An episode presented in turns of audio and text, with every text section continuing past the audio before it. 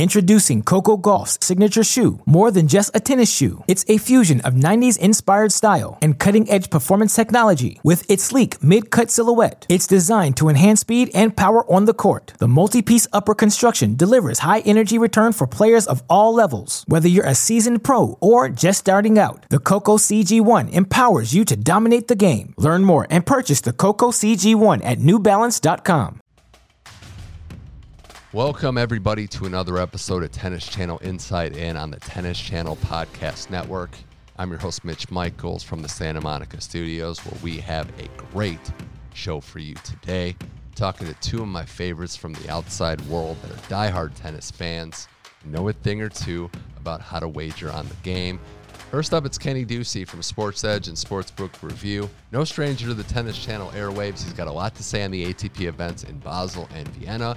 And we look ahead to the WTA Tour Finals as well. Pegula winning Guadalajara, Iga's dominance. Kenny Ducey has a lot to say about a lot of players, including a one Jack Draper. You're not going to want to miss that.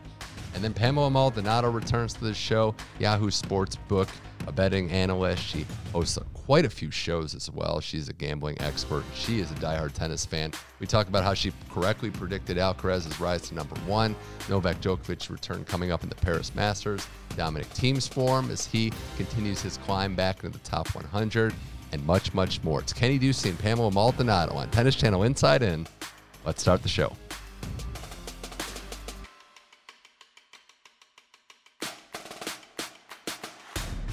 Welcome, everybody, to another episode of Tennis Channel Inside In. We're on the Tennis Channel Podcast Network, now joined officially second time, a reoccurring guest on the show, betting expert for a ton of different platforms NBC Sports Edge, Action Network, uh, Sportsbook Review. Kenny Ducey's back on the show. No stranger to the Tennis Channel airwaves. So, Kenny, thanks for coming back on Tennis Channel Inside In here, the podcast. And I know I don't have to convince you that the season is plenty long the way it is because we're just loving this October tennis.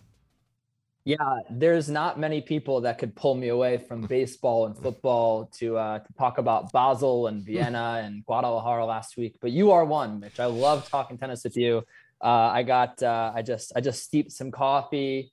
I'm ready to go. I'm ready. I'm ready to talk about whatever you, you want to talk about. Dominic Stricker. You want to talk about still going. Uh, yeah. You want you want to talk about Ugo Humbert and the great end of the season he's had. We could talk about it all.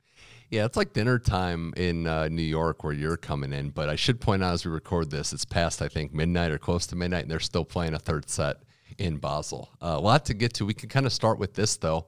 Uh, your picks hit again today with Shapovalov and Ugo Humbert winning in their matchups. And, uh, you know, yeah, I caught you on a good day, of course. You're on a hot streak, but it is nice to have the timing here. But you pointed out something that's, I think, interesting, especially this time of year that rather than you looking at ranking points or seeds and, and those sort of things, head to head is a big thing. The form and just what kind of match results they've had recently matters a little more. And I think you leaned on uh, all those things when you nailed the Ugo and the Denis Shapovalov picks. No, thank you. Uh, I had been really cold for four or five days and four or five days. And that's what happens late in the season. I feel you have to sort of readjust and uh, it, it does, you know, there are strange results, but I think ultimately, you know, you look at a guy like Arthur Rinderknech this week, and he wasn't very respected. I mean, you know as well as I do, odds makers, tennis betters, they love Alex Molcan for God knows what reason. I really don't know why. Uh, he's fine. He's a good player, but uh, I think he gets treated sometimes like he's like this future top 30 guy.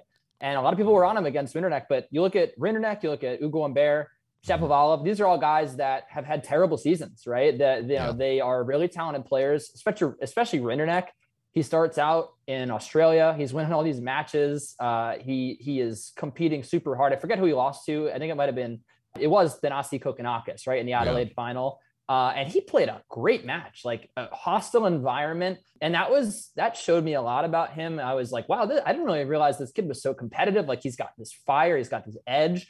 Um, you know, you think like I don't know. I feel like you just you sort of profile. Okay, well he's tall, he serves big. Uh, you know, whatever. He's he's a you sort of know you've seen a million tennis players like Arthur Rinderknech, but no, I think he surprised me. And then he has you know just basically disappears for the rest of the season, deals with injury. Shapovalov had went on that long losing streak after he beat Nadal, uh, and then you know mm-hmm. Humbert obviously after he uh, he had a great great couple of seasons, rose to the top 100. He falls apart. So all three of those guys like you know, this week really, I'm really, I've been highlighting the last couple of weeks, Yeah. like these guys need wins, you know? Yeah. And look, it's a weird way to handicap sometimes like, oh, well, this guy wants to win more than this guy. Obviously, most Right. tennis players want to win every time they step on the court. But, you know, Shapovalov, I think the word I used was a mean streak. Mhm. He's found that confidence. Like he's found that mean streak. He's playing tennis at a very high level right now. And when this guy's got confidence, he can beat anybody. And that includes Yeah. Rafael Nadal. Um, maybe not Novak Djokovic, but maybe there's like three players that can't beat. But that's basically it, right? And uh, yeah, I think that you know you look at a guy who he's beat twi- uh, four times in Taylor Fritz. He comes in with a lot of he knows he can win the match, right? He Mm. comes in with a lot of confidence. Drops second set, not really worried at all about it. Comes out uh, firing in the third, holding easily. He's also serving great. So yeah, I mean, I think there's a lot to love about the way he's playing. Uh, I, I know you didn't mention Rinderknech when you asked me about No, about these good. guys I picked, but he, he Yeah. you know, he's another guy who's who's sort of who's sort of really playing hard. A nice straight set win over Yeah. Molcan today, 66-4. So Mhm. Yeah, I mean, there's it's a weird time of year. Like you get, you know, that's why Marcos Giron, remember he made that big It was, Paris yeah. run, uh, yeah, yeah, years ago. So obviously hatching off one Paris uh, uh, many moons ago now, and so yeah, that it is a fun time of the season because you get these guys who just like they sort of redeem themselves Yeah. after they, you know, go on these these long cold streaks during the season. Yeah, and it's time for some players to regain form after injury. Uh, just a couple notes there on what you said, and Shapovalov especially. I think when he's serving well, I think that's where a lot of the validity or uh, volatility, I should say, in his game comes from. Is when it serves off. I know he's had issues kind of reining it in at times, but he has the confidence versus Fritz, a guy who. It's another thing you you clarified is that all these players want to win, but when you've had such a long season, you've played a lot of tennis, and in Fritz's case, Next week is the Paris Masters. He's still playing for the ATP Tour Finals. I don't want to say he's not emptying the tank, but this meant more to Shapovalov than it did Fritz. Uh, the guy and the other guy too, Ugo Humbert beat Jensen Brooksby, who has had really his first long professional season. He's you know dealt with injuries. He's running out of some steam. Read the column that we put up on tennis.com today, and I think that Brooksby is at that stage where he's ready for the offseason, not to be done with tennis necessarily, Kenny, but to look for the next adjustments and little edges that he can find in his game. So it is a, a timing situation. Some of these players are needing this time to regain their form, get their hot streak back up. Other players are kind of already looking to the offseason for deserved reasons. And I think Brooksby's a, a guy that's very interesting because you mentioned that he's had a long season.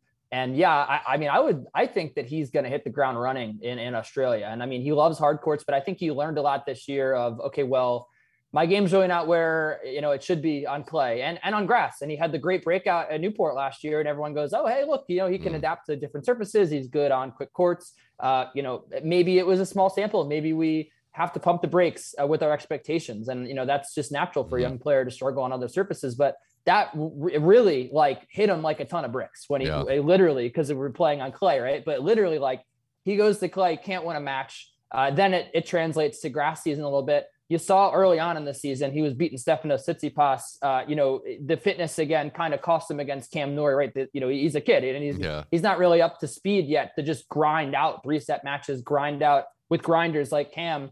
Um, and then, you know, North American hardcourt comes a- a- and once again, that swing, he dominates, you know, he, he wins some matches. He looks like he, a top 40 player at least.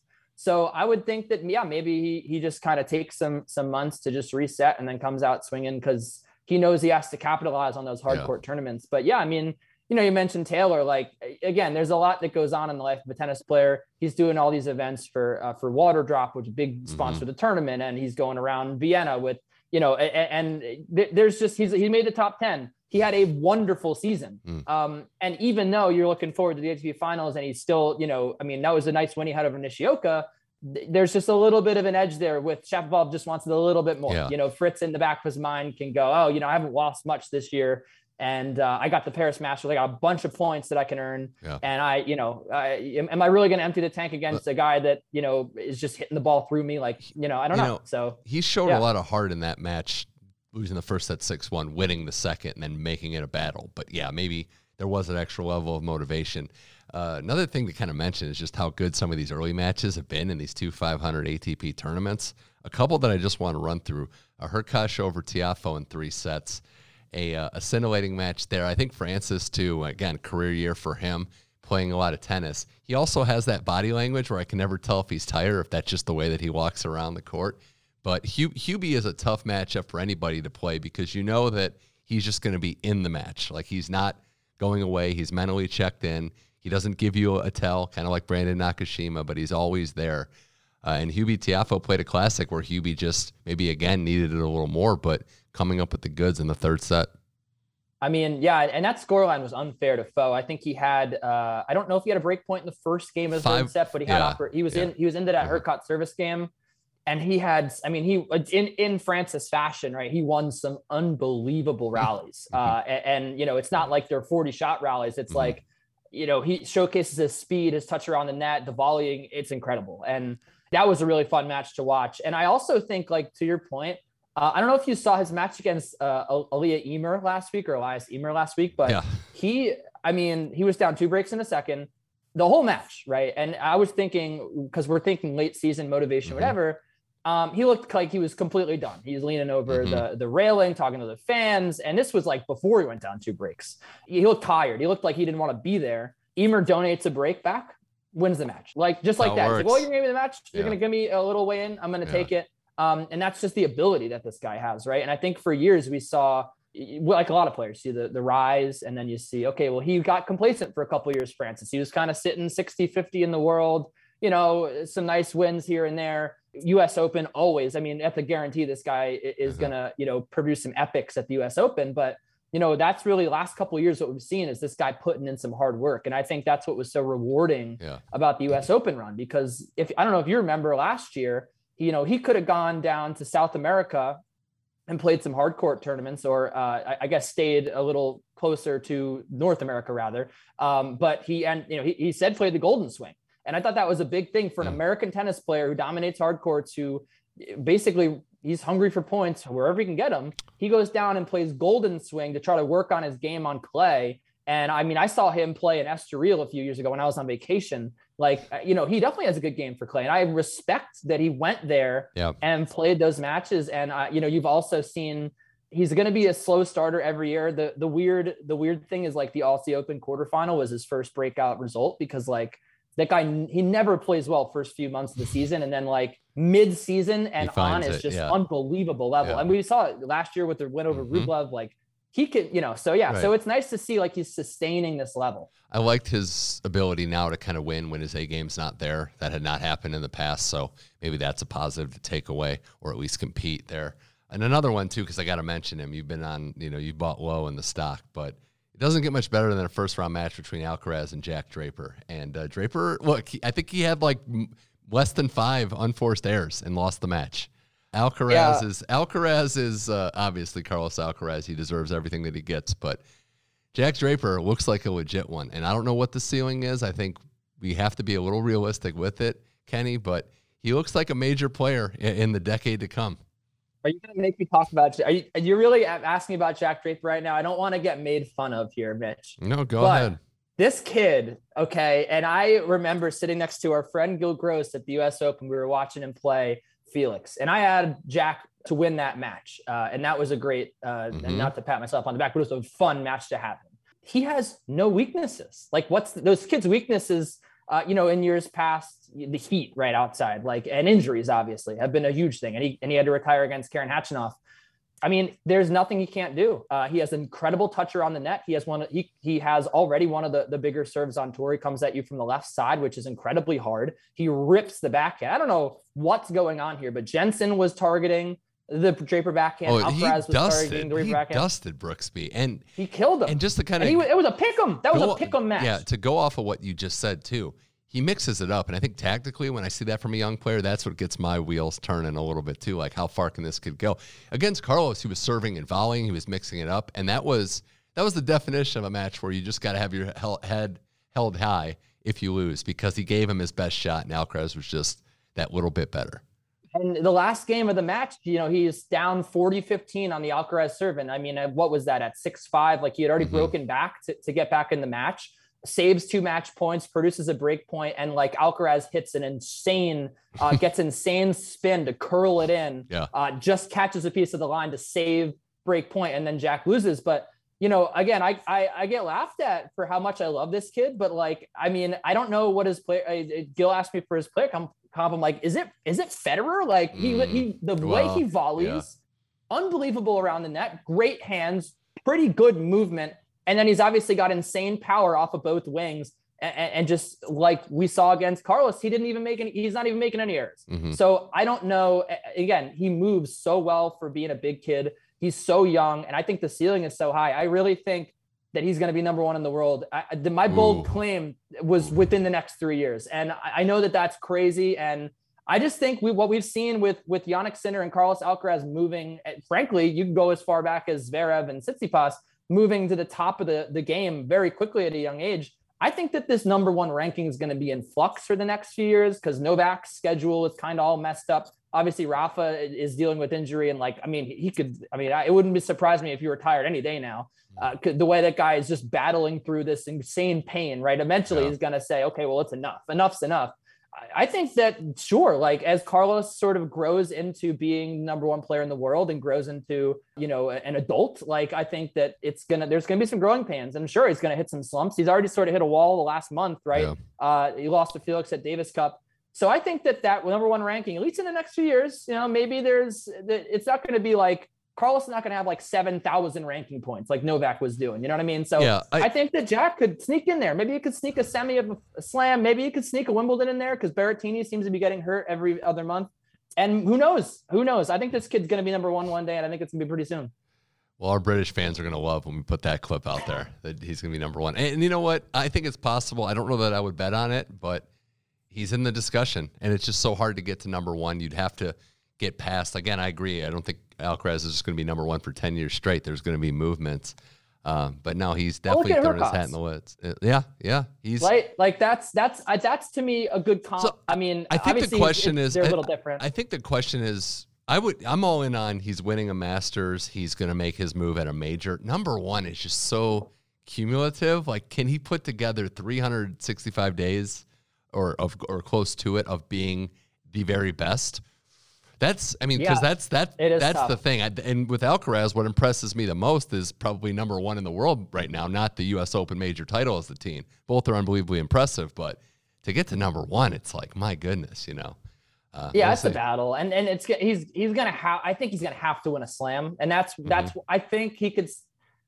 It's gonna depend on Djokovic, but Wimbledon. yeah, I take good, the time frame off spot. there. If you take the time, if you take three years off there, just say who will get to number one. Just make it, five. Let's make it five. Yeah. Make it five. Let's make it five. Because you're yeah. right. I mean, you're right. Like the only thing, and I mentioned the only thing holding him back is injuries, and he's dealt with so many injuries already during his career. And so, if you're a betting man, which we are, mm-hmm. it's hard to bet on a guy that you know who's been getting, he's consistently getting injured yeah. to just suddenly not get injured anymore. I mean, it happens in sports, but um, you know, and and as he gets more money, I'm sure he's going to invest more in his body and again, like also like a lot of other British players, sometimes it's tough for them to deal with extreme conditions. He's going to have to go play in Australia. You got to perform in all the slams if you're going to be number one. Mm. But you know his game works on clay. Like he's got incredible. He he works in an amazing drop shot. I mentioned he has incredible touch around the net, and and he, his forehand has a lot of action on it. Yeah. So I think he could play on clay. And again, grass is a great. We've already seen it's been a great service for him. He took the first set off Novak Djokovic when he met him in the first round. Was it last year? You know, mm-hmm. It's possible that he could sneak a Wimbledon in there. Like things have to break right. Yeah. Djokovic has to, you know, either I don't, I don't know, retire or get hurt or something. Yeah. I, am not yeah. so confident anymore. And Berrettini dominating Wimbledon every year, like I was like last year. I was like, this guy's going to win uh, like seven Wimbledons. Break. Look at his grass record. Yeah. yeah. it probably could still happen. You know, when when this guy gets on grass, it really doesn't matter what form he's in. But that's I think that's where I would target him winning a slam. Don't forget Nick also on grass. Got to got to remember true. him too. Uh, Nick, yeah. by the way, I don't want to run the podcast, but have you been following him on on Instagram? No. He's been making some claims that he's going to win the Australian Open. He's like Australian Open, I will have you. He was saying uh, very hungry. He's okay. been posting workout videos every day. Okay. I don't. I think he's trying to send a message to people that like this. And also, I, was at that press conference after he yeah. lost to Karen at the U.S. Open, that was the I was immediately my immediate takeaway was this guy's winning the Australian Open because he just ta- sat there. He talked about the fact that nothing else matters except for the slams. He was like, mm-hmm. the next thing I'm really focused on is the Australian Open.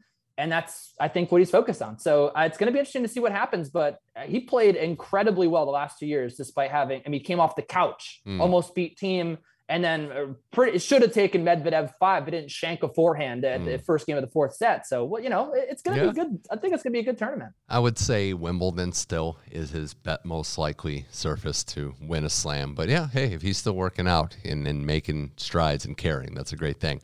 Introducing Coco Gauff's signature shoe. More than just a tennis shoe, it's a fusion of 90s inspired style and cutting edge performance technology with its sleek mid cut silhouette. It's designed to enhance speed and power on the court the multi-piece upper construction delivers high energy return for players of all levels. Whether you're a seasoned pro or just starting out, the Coco CG1 empowers you to dominate the game. Learn more and purchase the Coco CG1 at newbalance.com. Uh, more with Kenny Ducey here on Tennis Channel Inside In.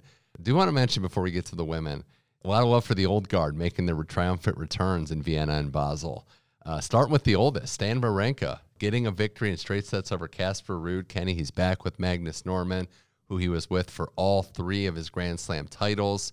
Says he wants to finish the story together, so they're going to at least work through the Aussie Open. Stan the man in Switzerland and just giving us those brief glimpses of the backhand that won him three slams was a good thing. And I, and I just love athletes that don't have to come back, they don't have to prove anything, but he's still out there loving to compete and knocking off top five players.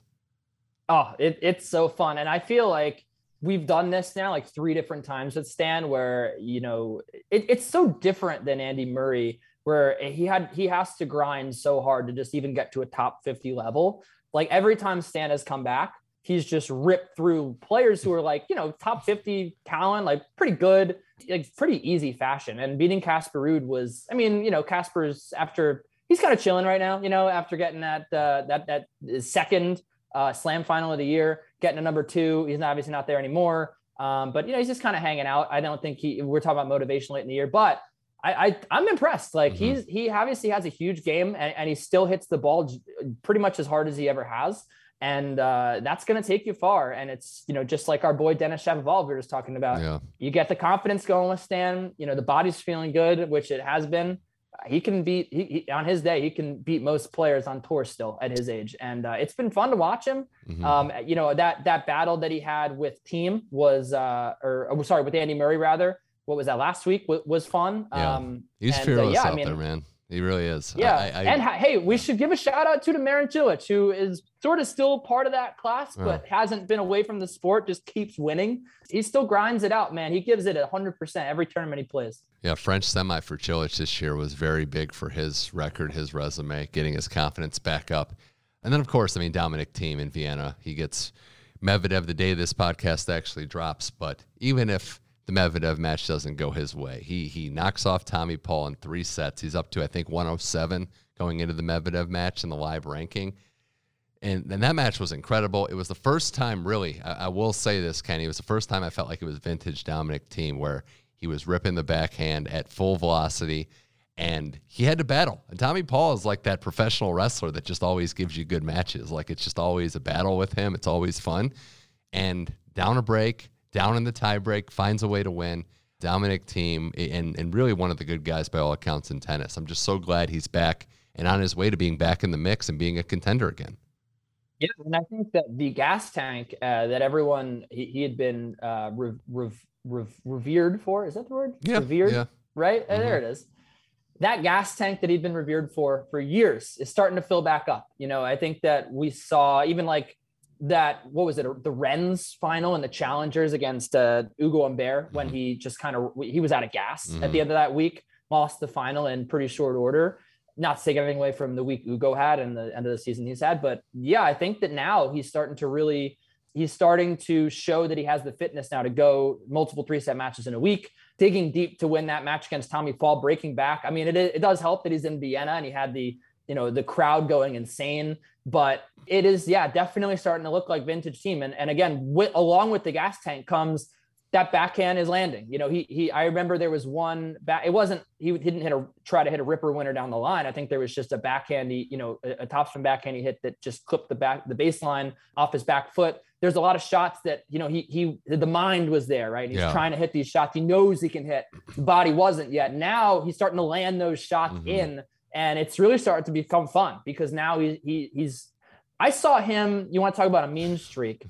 When he got to 1540 on the Tommy Paul serve, I believe it was 1540 in the in the last game when Tommy was trying to serve out the match. I saw him yelling at himself, like hyping himself up. And I know that, yeah, a lot of tennis players do that. And we know Dominic Thiem expresses right. himself on the court and he's always whining when he, things aren't going yeah. right, yelling at Massu, whatever. This was like a different sort of energy. Like it was almost like he he remembers now who he is. And I thought that was so crucial because even before this whole injury mess, after he won the US Open, he was not himself. He was losing match. He lost to Lorenzo Sonego on clay. You know, he's losing. He just he wasn't winning many matches at all. Yeah, but now like he, seems mentally yeah. he was in a cloud. And I thought that obviously the you know all the wrist injury that he had to deal with, like all all the complications, and he's going to come back now. He's got a setbacks. Yeah. The physical ailments were one thing, but I thought he was in a terrible place mentally after he won the U.S. Open. I don't know why. Maybe he was just he figured he just gotten to the top of the mountaintop and he's just okay. Now I can relax. It's I don't tough. know what it was, That's but also the was. pandemics did a weird thing yeah. to everyone's brains, right? So. Mm-hmm it seems like he's out of that fog mentally now. Mm-hmm. And I think that's a really th- important thing to mention. Like he's focused, he's Yeah. locked in, and he has a lot of confidence in his game now. I think the injury he had, anytime you hear tennis player and wrist, everyone's going to be fearful and for obvious reasons. I don't think he had a lot of margin in his game with that lethal backhand. And I think he took the long game, took the long approach, and I think it's paying dividends. So I'm just, I'm happy to see it. And I know this is, you're talking about the tennis season maybe being longer. This is who it helps a guy like Thiem to get these reps in, get ready to hit 2023 running where his ranking will shoot up. Um, so I'm happy for him. We'll see what happens, uh, how it goes versus Medvedev and beyond. But props to Dominic Thiem. We're going to talk about the women to wrap this up. Uh, the unfortunate news, though, I want your just thoughts, Kenny. Uh, the Simona Halep suspension. I mean, this is seems like it's going to be messy for a while. I, I do want to point out that she's proclaiming innocence, that she didn't know what had happened, and there is a precedent for what would happen if that was the case. And it was Haddad Maia a few years ago, who had a contaminated sample, and the doping agency said she bore no direct fault for what had happened. She got 10 months of suspension. So it could be messy for Halep. It's unfortunate. She's a champion a couple times over. But what was your reaction to hearing Simona Halep pop a positive test? Yeah, I mean, it was it was shocking, right? I think we were all shocked. Um, you know, it's been she's been on and off the court this year, and obviously, um, I think it would be more shocking, right, if this were last year or the year before, where she, you know, she she's going deep in slams, and uh, you know, she obviously won Wimbledon uh, Yeah. three years ago. Um, but yeah, I mean, still, she's still, you know, regarded as one of the best players on tour, and and you know, I think the ranking really doesn't reflect where she is in the women's game.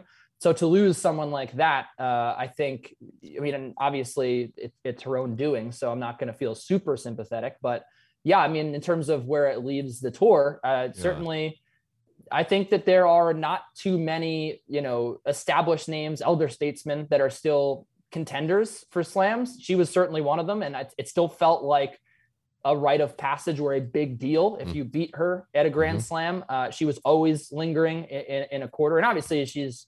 We'll probably see her again, right? You know, Right. It's not like she's she's gone forever, but yeah, I mean, it certainly casts a dark cloud over the season. I think that the good news is that, like I said, she wasn't dominating. Like Iga Yeah. Swiatek just is. I mean, is is is smoking. She smoked everybody for most of the year anyway, Yeah. until she met Caroline Garcia and um, you know, uh, you know, all these players, right? So Yeah. um, yeah, I think that yeah, it it, it sucks. Mhm. Um, there's really no nothing else to say, uh, and it, it was definitely surprising because I think that, that that wasn't really someone I expected to it come out that she uh, had. To, and well, again, we'll see like what the appeal. You know, uh, you know, Mhm. obviously Ystremska's appeal didn't didn't go through. There's been appeals that have gone through. Mhm. Um, so we'll see what Yeah. the truth of the matter was, and it's hard to speak on it until then. But Right. Sucks we have to talk about it. Right, it, it does. It sucks to not see her involved in the game. Want to give her the benefit of the doubt until we see what happens. Uh, missing some time at her age is going to be, you know, unfortunate, especially given all the injuries she's had. So we'll wait and see. It's a jarring name, though, to hear. I mean, you, you hear this in tennis, but that's obviously one of the bigger names. So we'll wait and see before we pass judgment. Uh, the WTA finals, though, are set in Fort Worth. Interesting location going down south for that one. And uh, going into it with the most momentum outside of Iga is clearly Jessica Pegula. She wins Guadalajara, her first thousand title. Interesting to note that she almost didn't play it. She said she'd struggles in elevation, but made the finals of Madrid in elevation too. So she might want to rechange that theory. But 28 years old, Kenny, she didn't crack the top 50 until last year in the spring in March.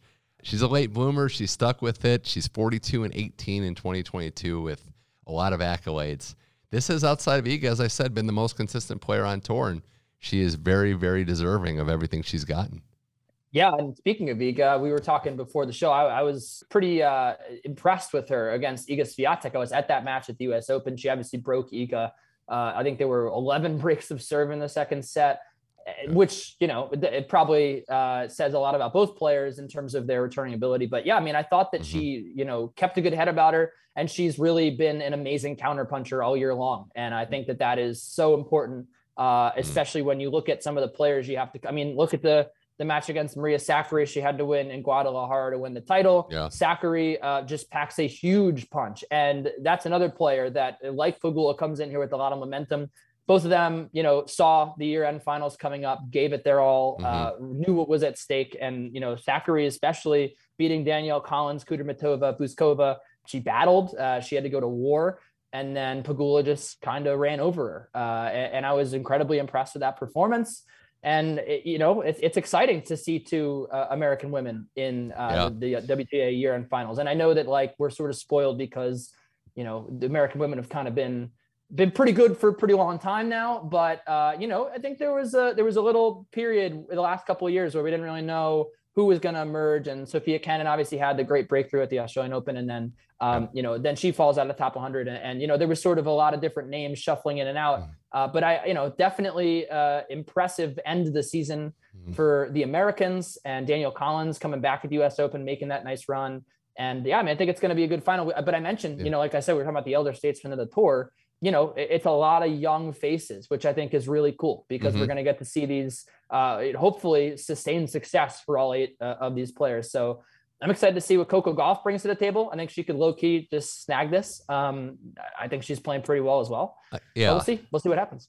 With threats to our nation waiting around every corner, adaptability is more important than ever. When conditions change without notice, quick strategic thinking is crucial. And with obstacles consistently impending Determination is essential in overcoming them. It's this willingness, decisiveness, and resilience that sets Marines apart. With our fighting spirit, we don't just fight battles, we win them. Marines are the constant our nation counts on to fight the unknown. And through adaptable problem solving, we do just that. Learn more at marines.com. I'm not going to pick against Iga until someone beats her. so I'll, I'll, say that. And Pegula has 18 losses. Four of them did come to Iga. But again, I just want to give her props. Obviously, going through a lot with her, all that her mom's been through. The fact is, and it was funny in the San Diego grounds, uh, having been at that tournament uh, before Pegula made it all the way through and lost to Iga in that one. Uh, her coach David Witt was just chatting with a few of us, and he said she's seeing it like a beach ball now, like it's insane. Like I've never seen Pegula this locked in. So sometimes I do think these coaches kind of have a, a feel on it. And the fact that the two Americans in this event are doubles partners, also going to be playing doubles in the year end finals too, is kind of a cool thing. Uh, Kenny, it also just does highlight the fact that there's a lot of turnover in the WTA. The finals only has two returning members, uh, I believe, actually three returning members. Uh, Iga, Sakkari, and Sabalenka are the only ones from last year playing and uh, everybody else is new into the event. We've got four career highs in the top 10 right now Pegula, Gauff, Kasatkina, and Kudermetova. So, like you said, the elder statesmen are, are, kind of not getting pushed to the wayside, but getting passed up by the next generation, which is, you know, basic sports evolution. But the new era is coming, and we're seeing in this WTA Tour Finals. Yeah, I mean, I don't know if we can lump uh, Carolina Garcia in there, but certainly someone you know very. She's, yeah. she's been around. She was outside seventy this year. Young. That that's the craziest yeah. one maybe of all. She wasn't even in the top seventy when the season started. Yeah, and, and she, I mean, she she just ripped through uh, basically the whole middle of the season, and and super deserving to be here. I mean, if you look back at the whole year, definitely, you know, aside from, you know, obviously Swiatek's dominance, and then you have Jabeur uh, sort of asserting mm. herself as like the next best player. Uh, definitely the, the story of the year because you know I think that uh, we know the talent that she has. She's obviously been super high up in the world before to come back to find that confidence, and I think it's always just a great story when a player overcomes a mental hurdle, right? Mm-hmm. And I, I, think that everyone, it's she's such an easy player to root for because you know, she did have those yips. She did have such a battle trying to, you know, utilize her talent mm. and make the most out of her talent and realize her potential. And so it has been nice to see her. I mean, aside from the US Open where she kind of crumbled at the end, it has been nice to see her settle the nerves. And, you know, I think that we'll, I, am interested to see what happens here at the WTA finals because it could be one of the defining moments of her, of her career. And I hope that she has a good showing here because you would like to see her carry that confidence in the next year as opposed to end the season on a sour note and then, you know, sort of kind of try to restart again next year but she deserves to be here. I mean, all, all these women do. Uh, Sabalenka, you want to talk about overcoming the yips, right? Mm. She is really started. I mean, I think she's looking better than she's ever looked right now. Yeah. Uh, you know, I feel very good about her maybe winning a slam in the next couple of years. So, yeah, I think that uh, I think that it's it should be a good fight. I love this field. I love that there's two Americans, but I think there's pretty much good stories anywhere you look. So Iga's the only one in this field that's won a major before. So if she wins this, she just cements a year that outside of the real iconic years in women's tennis, it's then going to be Iga in that in that category, or it's the biggest title of these women's career. You know, so we have a lot riding on this one, and I do think it's a deep field. Anything can happen. Last year, it was Muguruza over Kontaveit. This year, two new finals, uh, two new finalists to see. Uh, Kenny Ducey, what, what can we look forward to uh, seeing you with going forward? Uh, you know, on your betting advice. Unfortunately, the Yankees aren't in it, so you won't be you know diving into their playoff baseball. But uh, what do we have on deck? Well, I'm certainly still tracking their off. I mean, there's, uh, gosh, I could. You want to you want to do another podcast for 30 minutes about all these stories that are yeah. coming out, and uh, yeah. Uh, yeah, these guys know have no dog in them. Uh, but no, I do think that.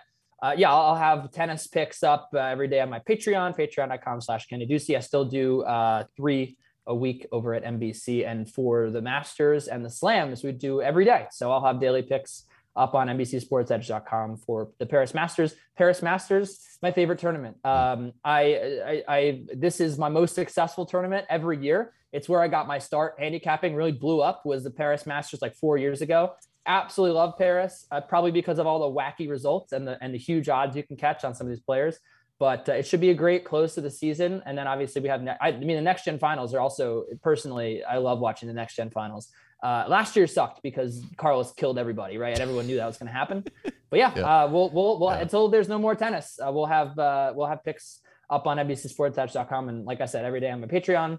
And yeah, we'll uh, I'm rocking and rolling with with uh, some playoffs and NBA and NFL. So check me out on Twitter at Kenny Ducey and uh, you can uh, find all my stuff there. And soon we'll have some more tick. I'll do. I'll be doing some right. TikToks as well. Right. Pretty. I mean, I do. I do occasional yeah. TikToks. Okay. Hoping to get more consistent with them. Well, send, yeah, send all your uh, Knicks uh, critiques to uh, Kenny on Twitter and make sure. But uh, Kenny Ducey. I I got the Knicks minus seven tonight. Okay. so when you're listening, if they haven't covered, yeah. you can you can feel free to flame me, and I will. We'll I'll happily see. accept the blame. Kenny Ducey, thanks for joining again. Tennis Channel Inside In. Thanks for having me, Mitch. I uh, love being here. Always a blast chopping it up with Kenny Ducey. Make sure you follow him on Twitter. Check out his Patreon. Check out all the platforms that he posts his picks. And as I said, no stranger to the Tennis Channel airwaves. We'll be back on giving you advice, the advice that you need very, very soon.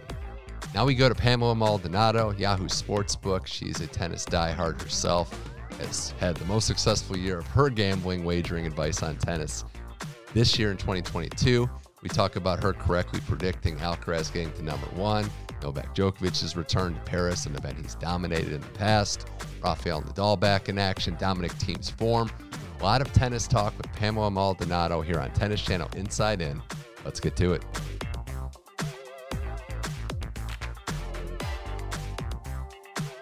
All right, now on Tennis Channel Inside In, back again. It's been a while. This is her third appearance on the show. As Pamela Maldonado, Yahoo Sports betting analyst. You can find her on many different platforms, dishing out betting advice. Uh, big fan also of the Friday Five with Kelly in Vegas. But we got a lot to discuss about the tennis world. Uh, it's been a long year for all of us in the tennis sphere, but uh, I know you've been enjoying it. I know you've kind of dabbled into some events and, and some things that you haven't really covered and, and dove into in the past, Pamela. But mm-hmm. thanks for joining the show. And I just want to start with How's it been in your 2022 following all this amazing tennis? Oh, so first off, thanks for having me. Um, always an opportunity to talk tennis. I'm gonna grab it 100 percent because mm-hmm. I'm obsessed with the greatest game on the planet. Mm. Um, secondly, yes, 2022 has been my best betting wise. Has been my best season ever uh, in my betting career of tennis, and it's because of Wimbledon grass court season this year just played so pure. Mm. The everything that you could have predicted in who's going to win in how many sets, will there be a tiebreak? Everything came to fruition for me. Every prediction that I made was like a nail on the coffin. It was perf- it was perfection is that going to happen next hmm. season? You can only wish for it. But I think there was a lot of um, discrepancies, sports betting wise, coming off of clay and the, all the players that did so well on clay. It doesn't necessarily translate to a grass court. So you can really find those edges, mm-hmm. and there are definitely edges to be had. And I took full advantage couple of things. One, I mean, I love being like your mental break from the grind of football season. Oh, just yes. come here and just, you know, switch gears, lighten the mood. So I appreciate that. And there is no other sport, right, where we're just going to change surfaces, change the game completely. Like you wouldn't do that in baseball or football, where okay, we're just going to go to a different exactly. surface, we're going to change the degrees, and, and, that's what makes tennis so special. I mean, frustrating, I guess, if you're playing it that you have to keep changing things mm-hmm. up. But there's no other game like this where we're going to change literally how it's played.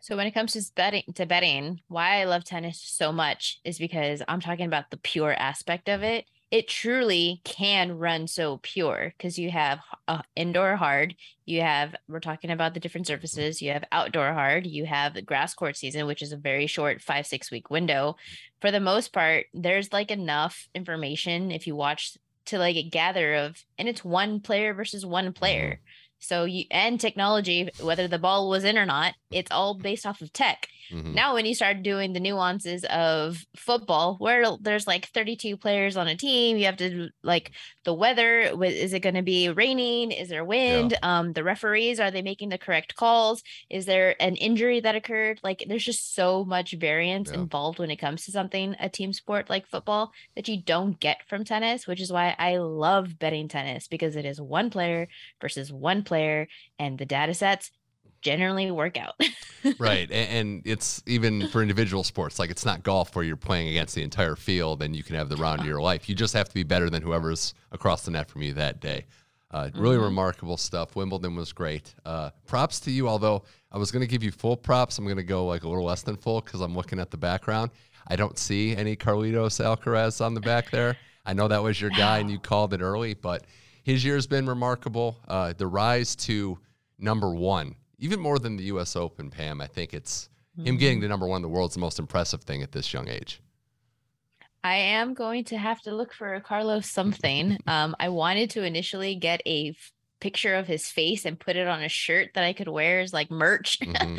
I haven't done that yet. I definitely will. And yeah, I mean, as far as like all the predictions that I made for Carlos, I've been tooting his down my horn ever since what 27 2018 when he uh defeated Goffin and 20 what was it 2020 sorry yeah. um he did Goffin pretty early and I was like okay this guy this kid he is going to be something that was when he was 16 mm.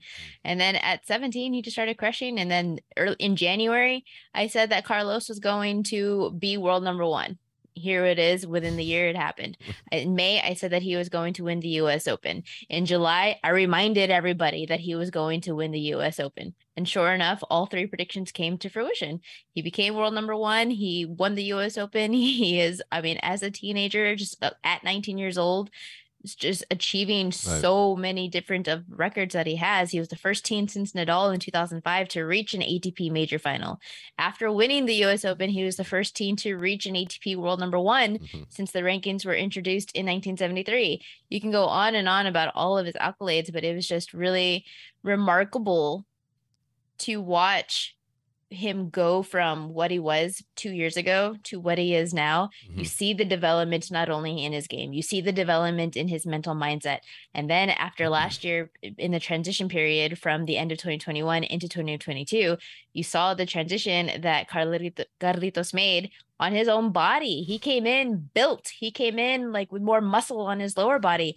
How do you think he was able to sustain those back to back to back five set matches in the US Open to win? Everybody else would have been done for. Carlos wasn't. Yeah. Why? Because he was already as if preparing himself, his he preparing his body for these types of matches.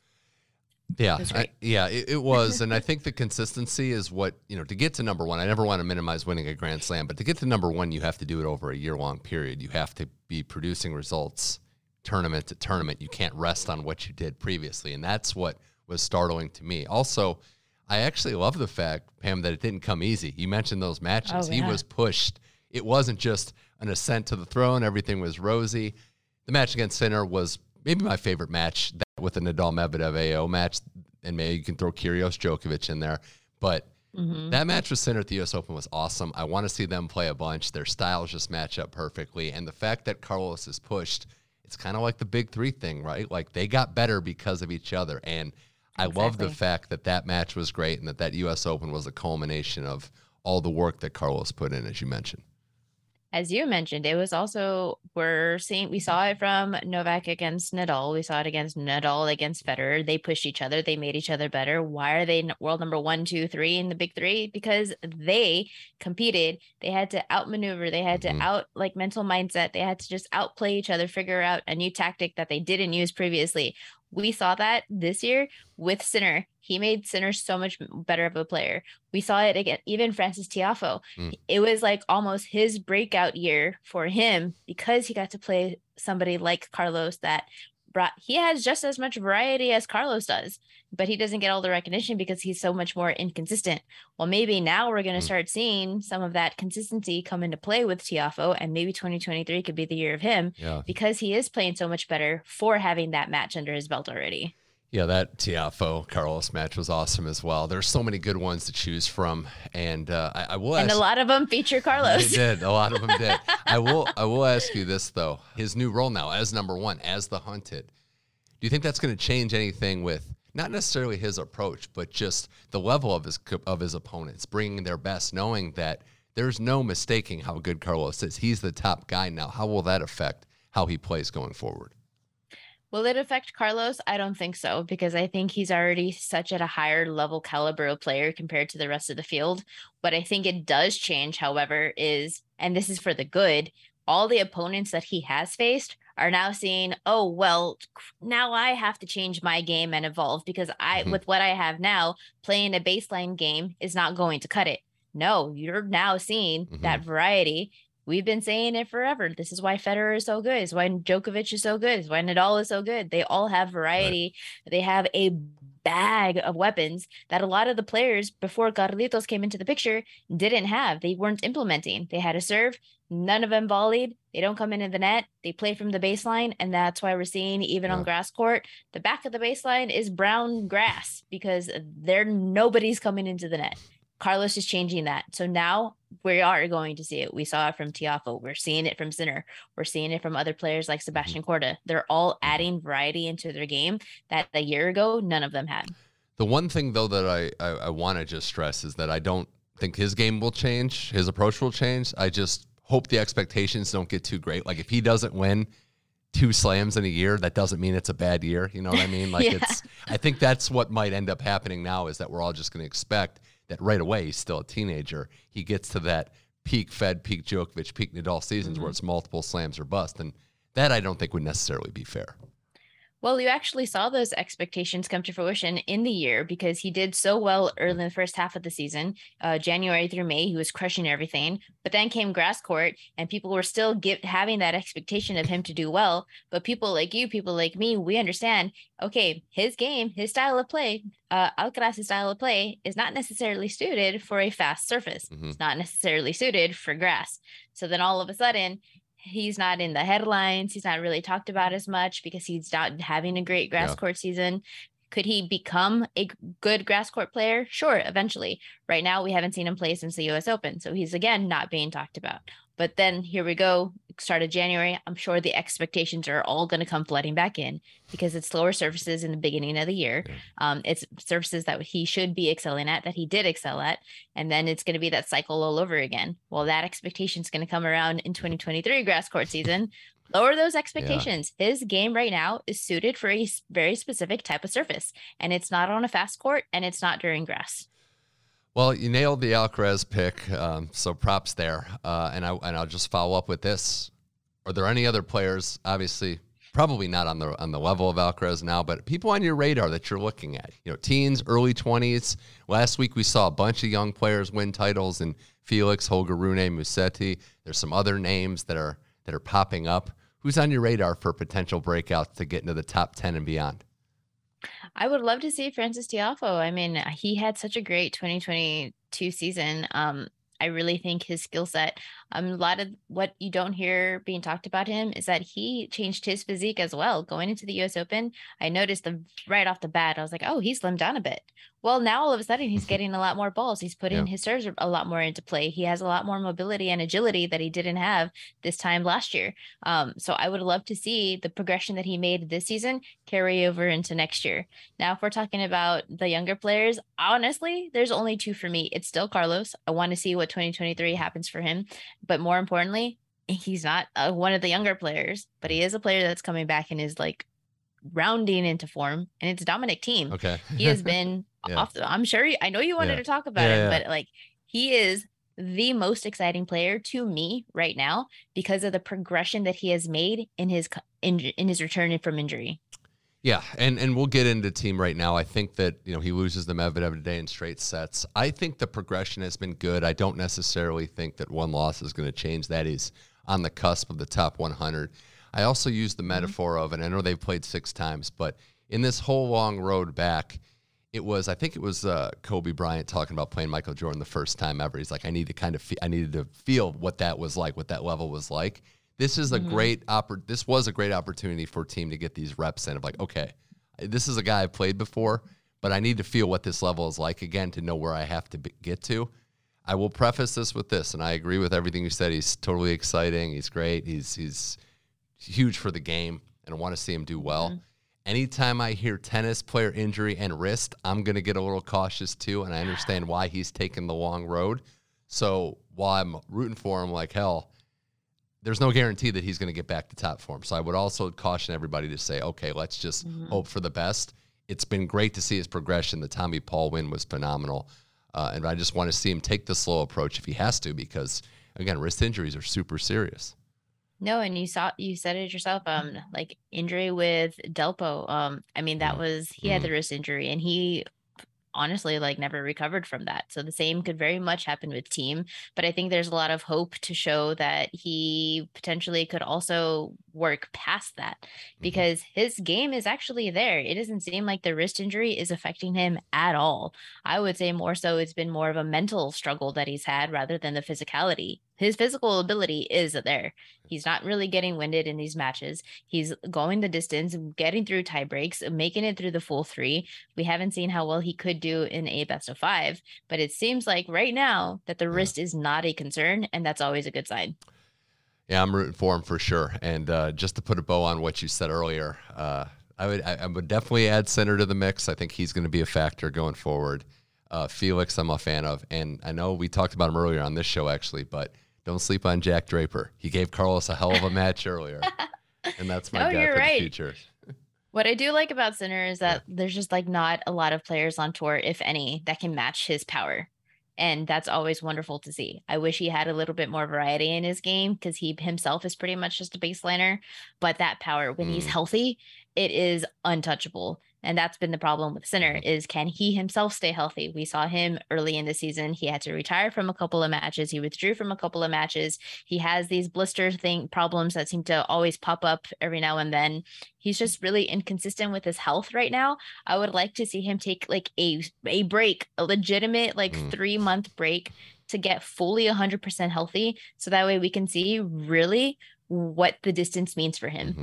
Mother's Day is around the corner. Find the perfect gift for the mom in your life with a stunning piece of jewelry from Blue Nile. From timeless pearls to dazzling gemstones, Blue Nile has something she'll adore. Need it fast? Most items can ship overnight. Plus, enjoy guaranteed free shipping and returns. Don't miss our special Mother's Day deals. Save big on the season's most beautiful trends. For a limited time, get up to 50% off by going to BlueNile.com. That's BlueNile.com. More with Pamela Maldonado here on Tennis Channel Inside In. While we turn our attention to the Paris Masters, and with that, the return of some heavy hitters, some of the greats of all time. Novak Djokovic is one of the players that will be returning next week, and the ATP Finals. He's won Paris, Pamela, six times in the finals 5 mm-hmm. times, so very comfortable there. But the quote that stood out to me is that he says he's working on aspects of his game in the time where he's away from the bigger tournaments that he says he couldn't work on when there's the nonstop calendar in the season. So that to me is like, whoa, this could be a scary development for the rest of the tour. I do think mm-hmm. that him away from the grind of a tennis season, him working on certain things could be very frightening for the rest of his contemporaries.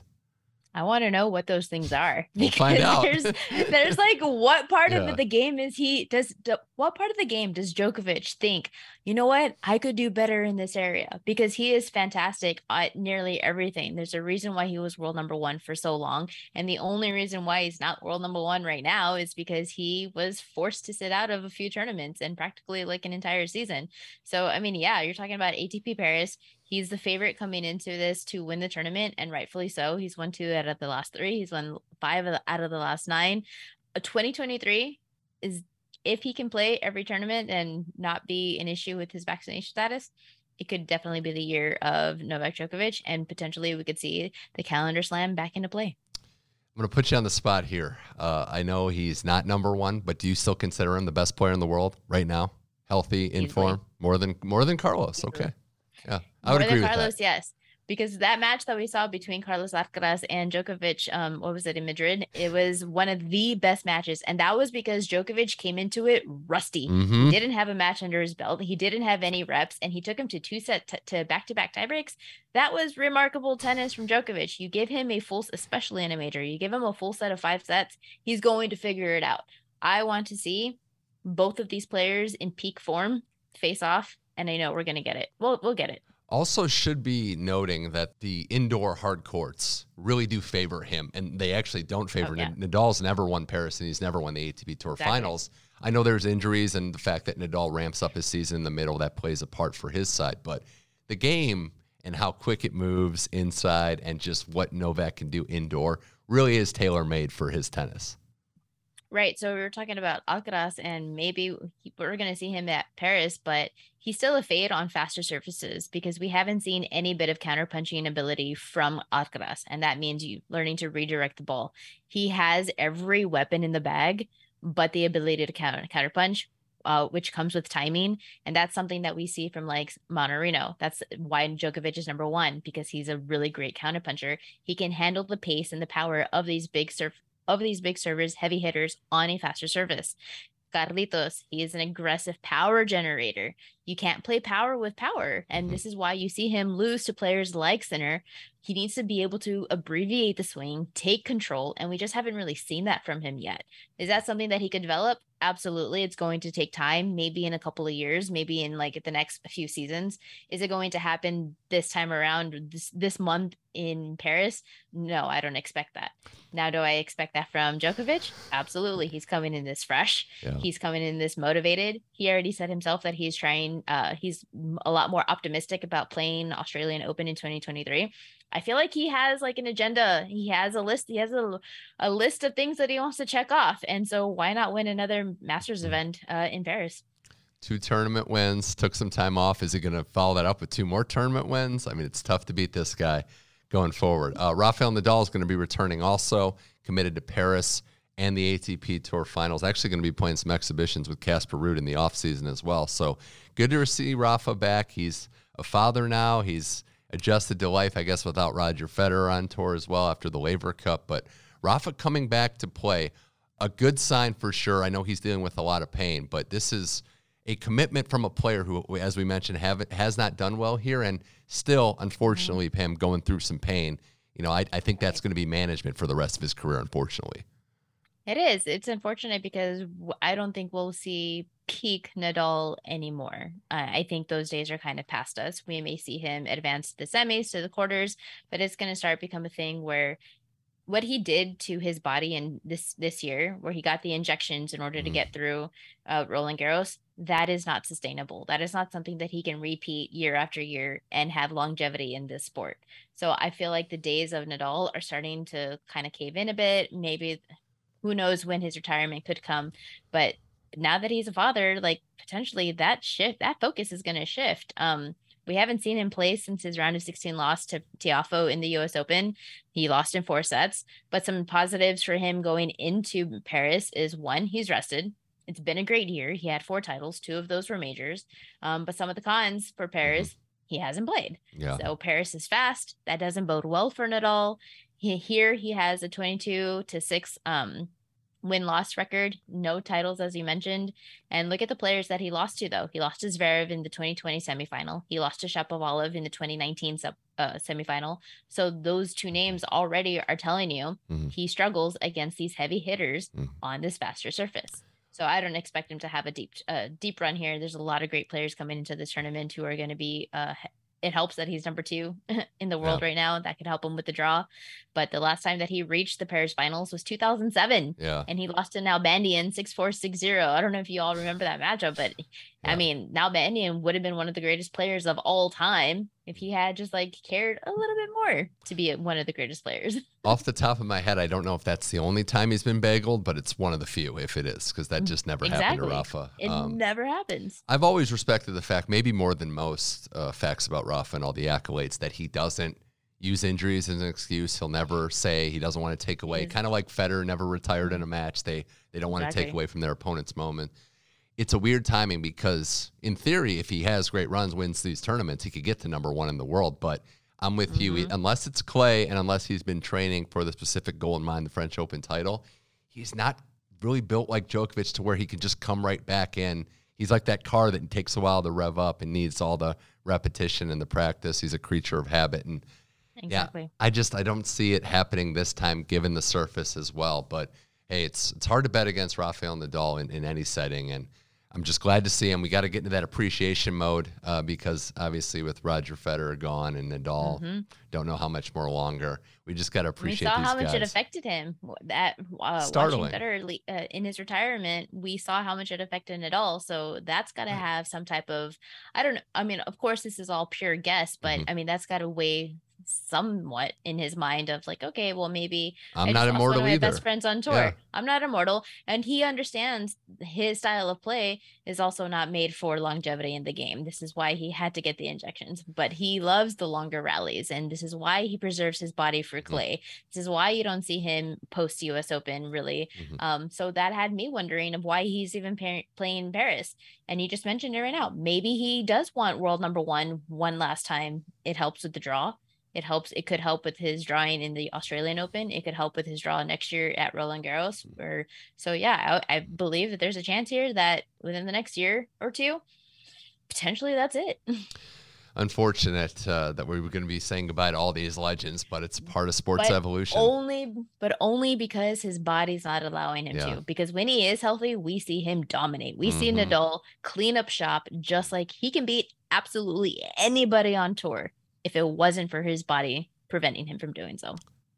Except Novak on hard court, but I agree Except with you. Everything Novak else, everything else, you're right. Everything else, you're right.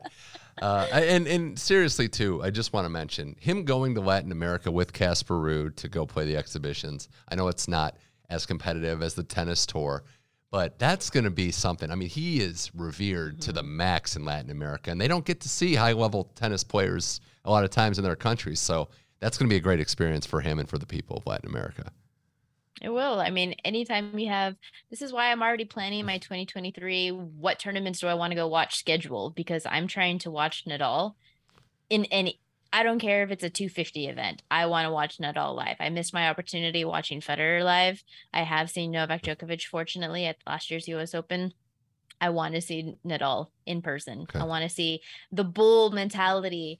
I love, and this is what I'm going to miss most about him. We're already talking about him as if he's mm. retiring tomorrow. But this is what I love and respect about Nadal is that you can never tell if it is a first round of a, of a tournament or if it's the final. He plays every point as if it matters yeah. the most and it is the most important point that he's had.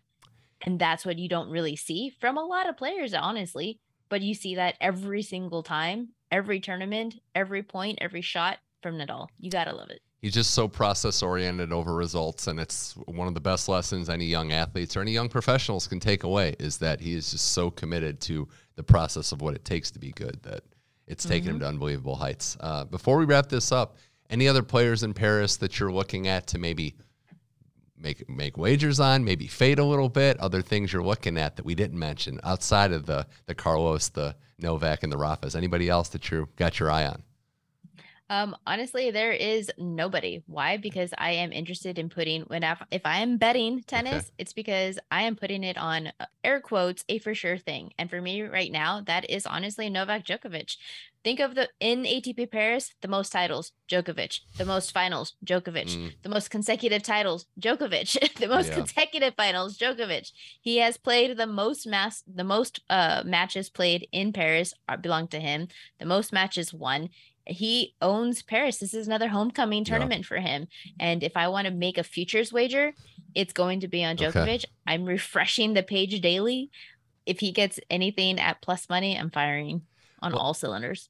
not a bad strategy for sure, and it works. Obviously, I would say if you're more on the leisure side to have fun, maybe you look at when the draw comes out, the other exactly. side of Novak and Carlos. There could be some live upsets if you just kind of avoid their section some players coming in with momentum and some players not. And that's where, you know, that's where tennis is such a great value. The numbers don't mean much. You look at head to heads a lot of time, you look at the surface results. I think mm-hmm. there could be some opportunities early in, in the sections that don't involve, involve Alcaraz and Djokovic. Well, you could also look at Alcaraz, but instead of doing well, to find a fade spot. He, mm. I don't expect him to run yeah. deep in this tournament, not having played, knowing that this uh, fast surface doesn't really work well for his style of game. So there's plenty, there should be, based off of the draw, uh, plenty of opportunities to try to fade him. Well, this was a fun chat as always. I love chatting tennis with Pamela Maldonado. And before I say goodbye, I do have to ask you because it's pretty inspiring what you're doing with your bodybuilding stuff now. Oh, uh, making uh, you know doing very well and in, in in competitions and the commitment you've shown, but also I think the fact that you started this later in life and just decided to do this for better and to help yourself and now to help others. What was the thought process behind that, and why do you consider yourself so committed to your newest and greatest passion?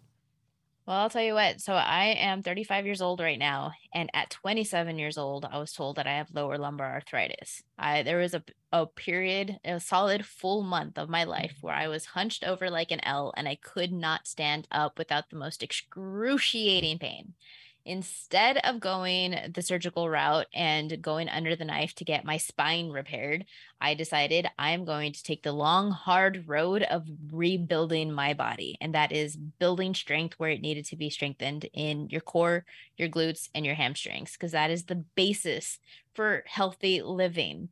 And here I am, 35 years old. I wasn't at 27, I wasn't even able to do a body weight squat. Now I am deadlifting 255. I am squatting to like 260. I'm trying to get up to the 300 club. I have no pain in my lower back. I have no pain in my knees. And then I got into bodybuilding as a form of this is what I am working towards. I want longevity at 60. I want to be hiking when I'm in my 70s.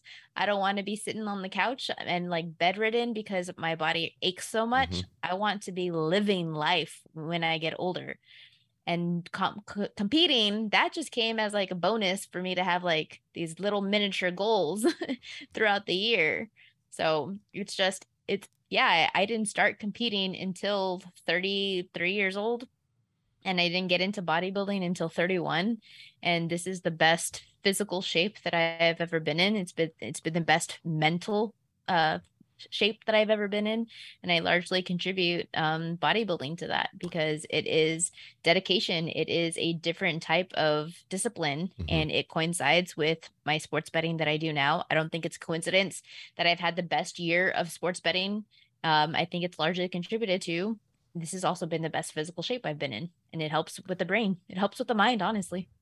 It's obviously great to have goals, and uh, it just shows you too that there's so many different ways. I mean, feeling good and living a healthy life is the goal. It should be the goal for all of us, but yet there's so many different ways to do it. And it's whatever fits your personality, fits what you want to do. You've obviously found something that is uh, doing best for you in all areas of your life. So, congrats on that and all the success that you've had. It's been very, very fun to watch. Uh, Pamela Maldonado from Yahoo Sports Betting. Check out all of her content on Twitter and all the posts she does for the Yahoo Sportsbook. Thanks for coming on Tennis Channel Insight, and we'll have to talk tennis again soon. Australia is just around the corner, but I thanks for coming. Say I'm gonna we'll see you again in January for the Australian Open. Thanks for coming on the show. Thanks for having me. Enormous thanks to both Pamela Maldonado and Kenny Ducey for appearing as guests on Tennis Channel Inside In. And a reminder, you can go to tennis.com slash podcasts for the entire catalog of shows on the Tennis Channel Network, including the Tennis.com podcast with Kamau Murray, which had exclusive interviews with Coco Gauff and Danielle Collins. Tennis Channel Inside In is on all your podcast platforms. Just search Inside In and it'll pop right up. A lot to discuss next week when we return. The ATP Masters event in Paris, the WTA Tour Finals in Fort Worth, a lot of cowboy hats and boots being brought into the picture. So follow along on Tennis Channel Inside In. I'm Mitch Michaels, the host of this show. Thank you all for listening, and we'll see you next week.